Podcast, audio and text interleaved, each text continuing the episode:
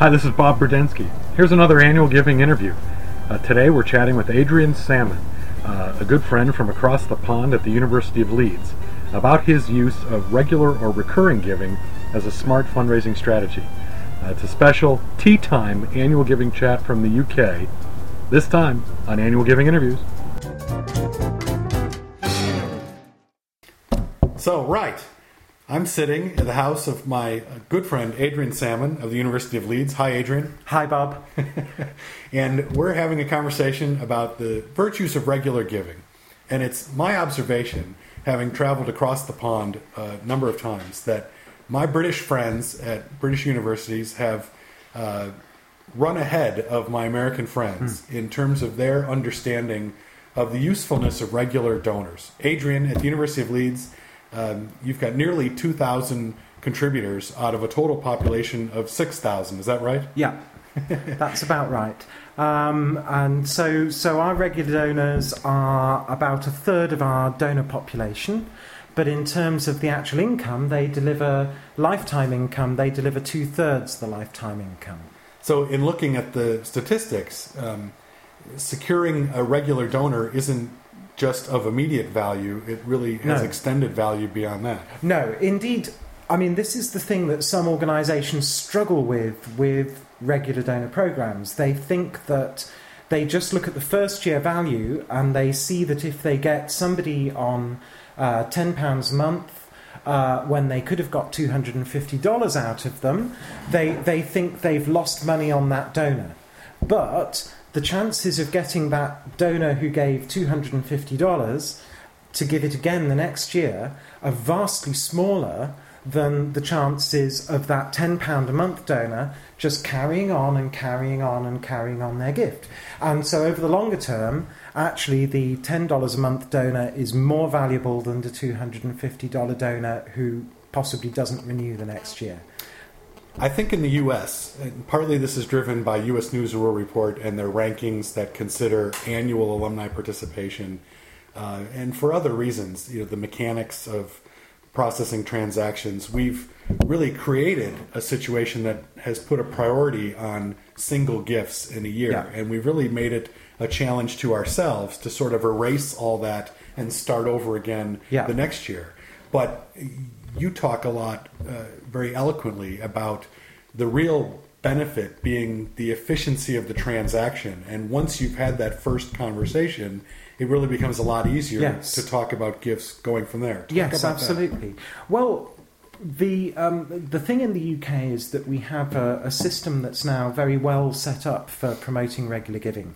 Um, partly because the gas and electricity companies saw the benefits of this system for them and really used their muscle to get the banks to sort something out. So nowadays we have a system where just by taking a donor's bank details over the telephone, we can get their permission to get them to give us a regular amount every month, quarter, or year. Uh, and that just gets pulled out of their bank account and into ours. And it's invisible, it takes a phone call to set it up, and anytime they want to change it, they just tell us, we send them out a confirmation letter, and that's done. So there's, there's no need for any paperwork involved with it either. Most of your new regular donors come through the phonathon. Yeah. Talk about how you broach that subject.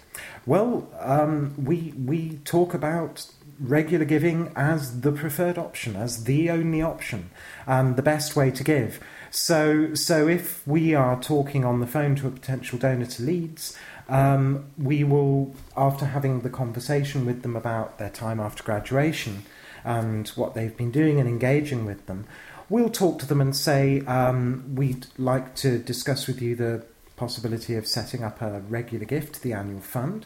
Just to give you an idea of the kind of thing that you can be achieved, it only takes uh, eight people giving eight pounds a month uh, to fund another scholarship for a year. Would you would you like to do something like that, Mr. Jones? Hmm. And then take the negotiation from there. And obviously, you know, we'll set different monthly amounts for different people depending on their age, their income, their you know their their warmth as far as we can measure it. But but it, but it's all the first asks are, are framed in terms of regular giving, a long term commitment. I encounter plenty of proud phone managers at U.S. universities who uh, assume that regular giving is just going to deprive them of the opportunity to renew and upgrade a donor No, no, next no. year. But someone who's in a regular giving mode, uh, there's no reason you won't be in touch with them at some point down the road. No, indeed, um, and in fact, we'd recommend it. I mean, the big the big pitfall is to recruit a lot of monthly givers and then forget about them, not to steward them, not to keep them in touch with how their gifts helping. Um, and in fact, these people are the people who are most likely to renew and upgrade their gifts.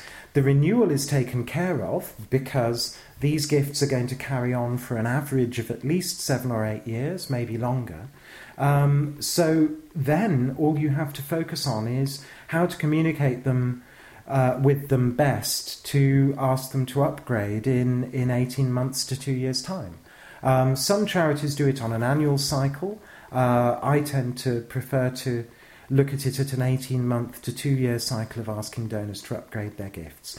And generally, somebody uh, giving a monthly gift, uh, when we speak to them again, uh, generally about a third of the people we speak to increase their gifts. And they usually increase it by at least 50%. So it's, it's pretty big. Um, and it's because it has become um, second nature to them that they are giving that gift every month. It hasn't made any difference by and large to their financial circumstances. They haven't noticed it coming out. And so, over a period of time, they realise that they could have given more. And so, by the time that you call and ask them to, uh, they're usually more than happy to. Um, you mentioned stewardship. I mean, it's sort of there's an irony here that as you remove the transaction necessity from Mm. this continual giving, there's less need to talk to them from a solicitation point of view, Mm. but it also creates a need at the same time to not ignore them. Yeah. But what sort of impact has that had on uh, your communications with people who are perpetually giving? Well, um, it, it, it makes it, it means that not every communication has to be an ask. You can simply write to people and say thank you for what they're doing, and and sometimes people will give to you on top of that. So we, for example, automatically invite all our regular donors to our scholarships reception, no matter the amount of their regular gift. The fact of their giving regularly qualifies them to to come to that event. Um, and quite often we get additional contributions from those regular donors who are unable to come as, as a kind of thank you for the invitation. So, so you, but, but all we've done is said we'd like you to have the opportunity to come and meet some of the students who are benefiting from your support. And thank you for being a regular donor. And, and really, you know, you don't have to go over the top with stewardship to, uh, to, to regular donors they they would like you to spend the money on the cause. It would surprise some of my American friends to hear that most of your regular donors are set up with their checking account. And so you have student callers that are really Yes. taking checking account information. Yes. But it, that's still related to the fact that that's become a more accepted way for It's- people to pay things. Yes, it's become a very accepted way. I mean, in this country, uh, people will pay their their um, their utility bills by direct debit. So they'll give their bank details to their gas company or their electricity company. They'll pay their broadband by direct debit. They'll pay their mobile phone bill by direct debit. So they're very used to giving their bank details out to all sorts of different companies who then pull money out of their bank accounts. And it's only possible because there's a good uh, security system in place for it and because there's a good guarantee system in place for it. And because, you know, none of those organizations have um, recently tried to abuse people's rights by taking out more than they want to. Um, so, so that means it does well for charities, and and charities can tap into and use the system in exactly the same way. And people don't People have more qualms about giving their bank details out over the phone than they do about giving their credit card details out. That's true. Um, but it's really odd because actually, with somebody's bank details, all I can do is give them money. Whereas in fact, right.